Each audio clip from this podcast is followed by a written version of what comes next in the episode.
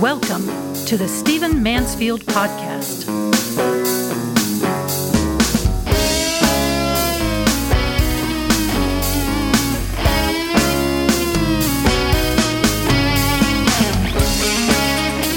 Welcome to the Stephen Mansfield Podcast. So great to have you with me here in this new year. Let's get to it. I, like you, am deeply grieved by what has happened in Israel, what is happening in Gaza, uh, and the resulting upheavals around the world. I have always, because I love Middle Eastern cultures and spent a lot of time in the Middle East, both in Israel and especially in the Arab world. I've spent more time in the Arab world and in the Kurdish world uh, more than I have in Israel. But I love these cultures. I love these people groups. If you know me at all, you know I've worked with the Kurds for years, uh, deeply devoted to them. And so I hate what's happened in the Middle East. On an ongoing basis, I've always hated the violence and the bloodshed. October 7th was a particularly vile day when a peace treaty was broken and Hamas began to murder innocent uh, Israeli civilians. And now we've got more bloodshed going on as Israel goes into Gaza with the intention of removing Hamas. It is ugly and I despise it, and I'm sure that you are grieved by it as well. I want to talk about something that has arisen because of this, but not about this in specific. I talk a lot about the Middle East in this podcast, have written about the Middle East, uh, appear on television about the Middle East, and so I'm certainly not shrinking from the topic, but I'm interested in something else right now. Because a good thing has happened, especially in the West, because of what has happened that is so horrible in Israel and in Gaza. Let me back up and reset to set the direction for this talk. I want to say from the top that I love higher education. I love learning. I love a university setting. I love what the university, the idea of the university has meant to the Western world. I am, despite having a, body that looks like a, a slightly overweight defensive lineman, I am a bookish person. I love learning. Uh, I don't have to give you my resume every time I bring up a topic, but you know, I, have worked at universities. I've lectured. I've had the privilege of lecturing at most of the great universities in the world. I've recently had a role as a senior fellow for public leadership at an American university. I've got a doctorate. My books are used at universities. I believe in higher education. So don't hear me being some troglodyte in what I'm about to say who is anti-intellectual and anti-universities. However, having said all that and giving all my bona fides and all that uh, assurance that I'm not crazy and that I'm committed to education, I am aware of something that has been happening in Western universities because I'm involved in education that the average person who does not have a more direct relationship with higher education may not be aware of. And what's happened since October 7th, what's happened uh, because of the Hamas incursions into Israel, has caused a truth to surface and fill our headlines and become obvious to the average person. And that I am glad about. You see, when a revolutionary force seeks to take over a society, they always try to capture what are sometimes called, and I like this phrase, capture the robes R O B E S, the robes. If you're going to try to take over a society, you want to capture the clergy. That's robe number one. You want to capture the judiciary. That's robe number two. And you want to capture academia. That's robe number three. In fact, you might try to do it in the reverse order. Get in the universities first so that then you end up affecting the other two robes. And so, those of us who are near universities, those of us who pay attention to these trends, those of us who read the journals and have friends in higher academics and talk about these things a great deal over a hamburger, we are aware that there has long been, especially in America, but in the entire Western world, an attempt to capture the universities by neo Marxist, extreme left leaning forces. Most people are unaware of that. Universities are relatively sleepy places. They are normally nice campuses. The average person in a society thinks of a university as being about pendants and football teams and basketball teams and frat house parties and uh, graduation ceremonies. They know education is going on over there. Maybe they know a professor, uh, but they don't have a whole lot of connection. They certainly don't know what's actually being taught. They certainly, average person is certainly not thinking about what's being taught in political science and what's being taught about sexual ethics and what's being taught about religion. In fact, it's axiomatic that the average uh, Christian family, for example, in America, routinely will send their kids at great expense to universities that then spend a great deal of time undoing the faith that is at the foundation of the family to begin with. You send your children off to a university uh, at your peril. If you don't know what that university is actually teaching, and most people don't, how would they know? They can't go to the bookstore and get the books. They can't sit in the classes. Uh, kids aren't coming back and, and saying, well, here's what I learned, and it's terrible. I mean, it's rare that a, a child would ever do that with his parents, his or her. So most people are not aware what's happening in university campuses.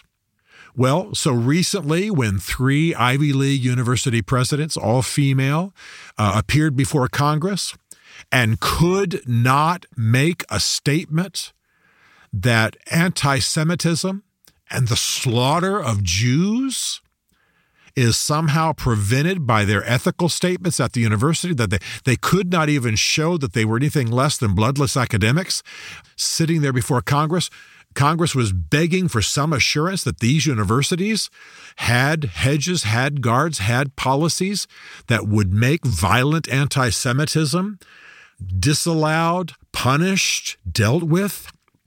And these people were classic academics. I'm sorry to say it that way. Classic academics in the negative sense. I think academics is a good thing. And I love my academic friends and, and the people I work with. But what I'm saying is the average person does not know what they saw before Congress. They were shocked. They were horrified. These people, these professors, these presidents of universities, Ivy League, some of our top university universities, these presidents could not say it's wrong, we condemn it, and we would not allow it. That's all that Congress was looking for. No, no, no. It depends on the context. Well, it's a First Amendment issue. Well, this, well, that.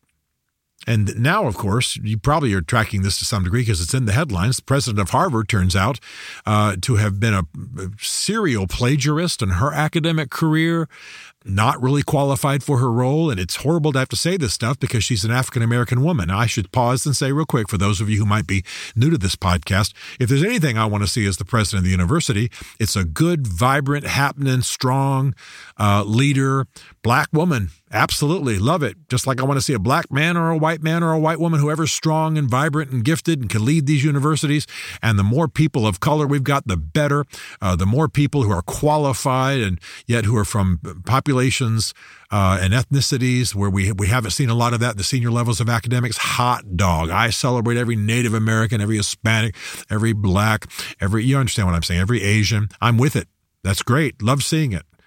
But they got to be qualified. They got to be good. They got to have some courage and they got to have an ethical system and they got to be able to lead well. Clearly, that's not what's happening with these university professors.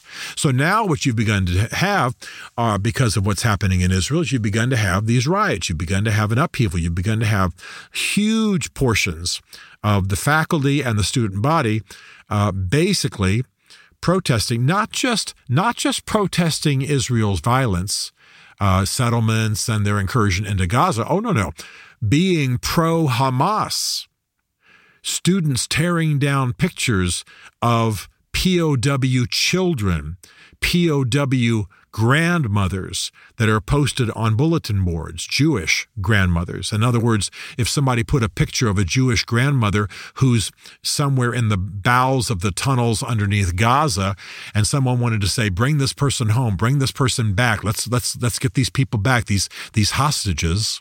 Oh no, people from our top universities, students and faculty, would, would be found tearing these pictures down and chanting in support of Hamas and chanting in support of Hezbollah. And I began to get phone calls, as I've said on this podcast before. I began to get phone calls from yarmulke wearing Jewish friends who said, What in the world is going on? I've supported this school. I've sent money to Penn. I've sent money to Harvard. I've sent money to the University of Chicago. I've sent money to Columbia.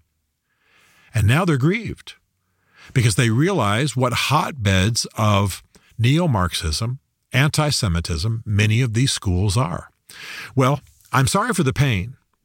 And I'm, I'm sorry for uh, the dislocation. And I'm sorry, maybe even for the guilt that some people feel because they've given money, uh, huge money to some of these schools.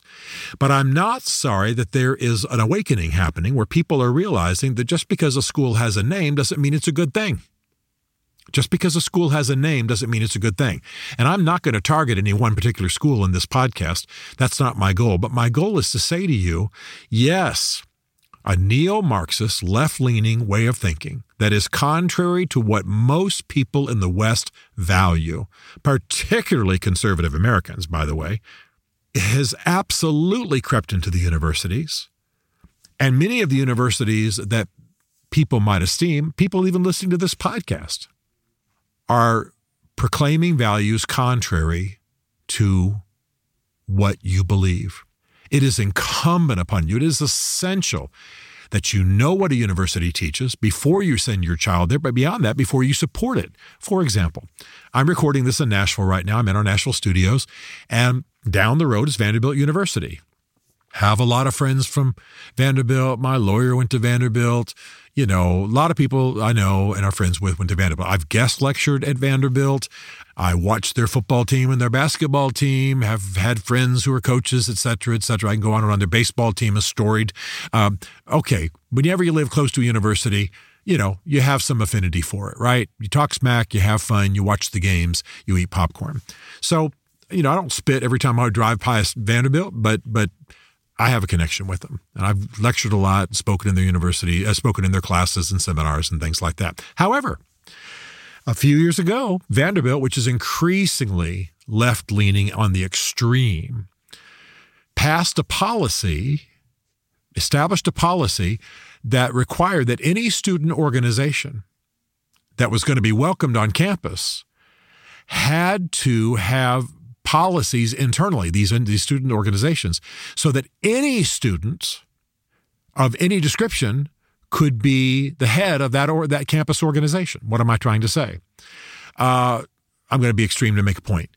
This policy meant that if you had a student Christian group, that Christian group would have to have policies internally that a Jewish uh, student or a Hindu student or a gay atheist, not that those two go together, I'm just making stuff up, could potentially be the head of that organization, or the organization would not be allowed on campus.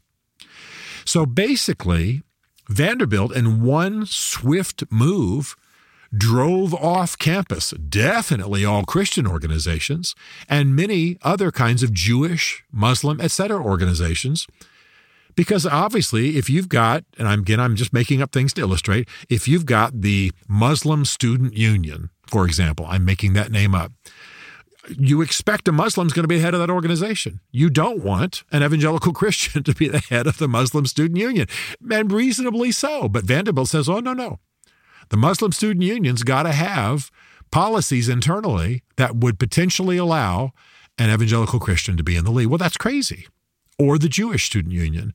Or the Black Student Union has to have the possibility for a white person to be in charge. What sense does that make? These organizations are about a certain identity and championing the cause of uh, students of that type. So the Asian American student Vanderbilt student organization has to be headed by potentially what my child, my grandchild, uh, white Christian. What sense does that make? That doesn't make any sense. It's not bigotry. But no, no, no a kind of a, well, our cool new word is woke, kind of a woke, neo Marxist, weird view of equality means that you have to have your organization set up so anybody can lead it. Well, that's just crazy. And they wouldn't do that with the presidency of Vanderbilt, I can assure you.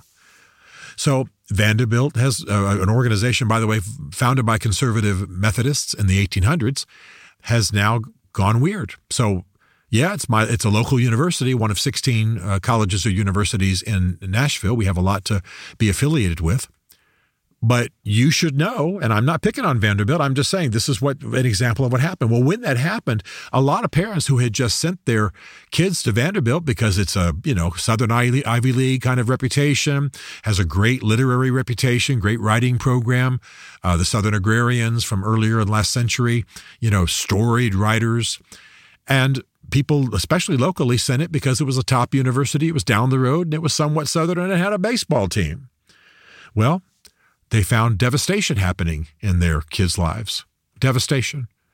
Because it's not southern or balanced or you understand what I'm saying. It's not moderate. It's extreme in almost every department. It's law school, it's religion school. Well, again, I'm not trying to pick on Vanderbilt as though it's the only one. Many universities are this way. And it took the uprisings coming out of the October 7th Hamas incursion into Israel and the response and support of that incursion for people to say, What in the world is going on on the American University campus? What the world is going on on the Western University campus? You've got neo Marxist advocating violence. You've got people chanting about an intifada. You've got people chanting about bloodshed. You've got people um, literally talking about the death of Jews. By the way, in universities that take government funding, all major universities in the United States take government funding in all, all sorts of forms. But wow, that's funding things that are not just things I don't agree with. That, you know, I mean, I've got friends who head Catholic universities. I don't agree with Catholics and everything. I'm, I'm Protestant, but that's that's a different level of disagreement than finding out that a, a, major American university that I might have supported, I didn't, but I might have, I'm saying in theory, has actually got faculty members that are pro the death of Jews. And that, by the way, I'm not, that's, that part I'm not making up. Faculty members have actually been out there chanting about death to Israel, death to Jews. My point is that universities should not be some little kingdoms of unaccountability, some little kingdoms that are not available for scrutiny by those who fund those universities or by even people from from government when government pours just untold money into American higher education. So I want to make this practical for you. I'm not just on a rant. Know the school you support. Know what it teaches. Ask about your field. You're a lawyer? Great. What are they teaching in law? What are they teaching about the First Amendment? What is their what are their what's their view of legal realism and sociological jurisprudence? What what is their what is their what are their view? What are they what are they teaching in American history? What what are they teaching in political science? What, what what's the lean? Uh, do they have true freedom of speech on that campus? Is there equality? How are Jews treated? How are Christians treated? How are Muslims treated? How are blacks treated? How are whites treated? How are Asians treated? How are women treated? What, about Title IX and sports? Are they letting six foot four, 220 pound males participate on the lacrosse, female lacrosse team? Is that what they're doing?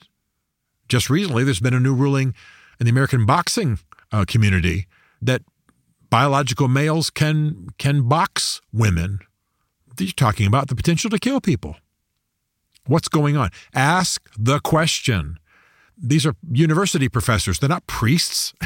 they're not they're not some high and holy other universe kinds of people that you can't question. I'm not trying to turn us against all university professors. I are one. My point is, I want you to ask the question and know what your university believes, and especially before you give. Some of you listening to this podcast have given tens of millions of dollars to universities, and now you're weeping because you realize that money went to support a university that is basically anti you.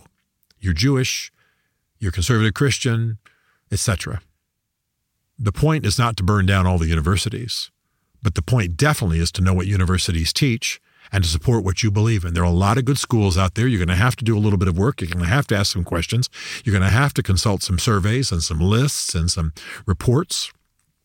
But don't just go to the local university and dump money on it just because you'd like to have your name on the door of something or on the, or the portal of a college and find that you're supporting the destruction of your own way of life or what you believe. That's crazy. I want to say, as I wrap this up, definitely support universities. Absolutely. I do. I hope you do. Uh, I hope to make a whole lot more money in my life. I hope to give a whole lot more money to higher education, but I've chosen the schools carefully. I know them. I have a relationship with them. I maybe guest lecture there. I can get inside. I can take faculty members to lunch and say, hey, tell me about this. What do you guys teach? What are you doing? What books are you using? I can walk through the bookstore. I can look at it. I can talk to the students. I want to support what I believe in. I want to endow the chair of historical studies at a university I believe in. You understand what I'm saying? I'm glad for this positive result of a great horror.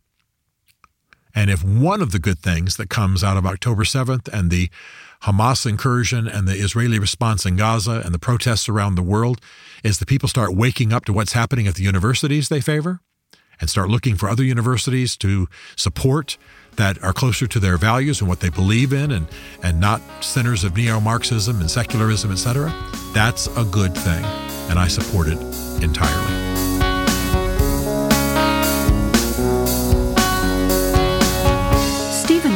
Mansfield is a New York Times bestselling author, a popular global speaker, and senior fellow for public leadership at Palm Beach Atlantic University. His groundbreaking books on faith and society include The Faith of George W. Bush, The Search for God and Guinness, Mansfield's Book of Manly Men, and Lincoln's Battle with God. Learn more at stephenmansfield.tv.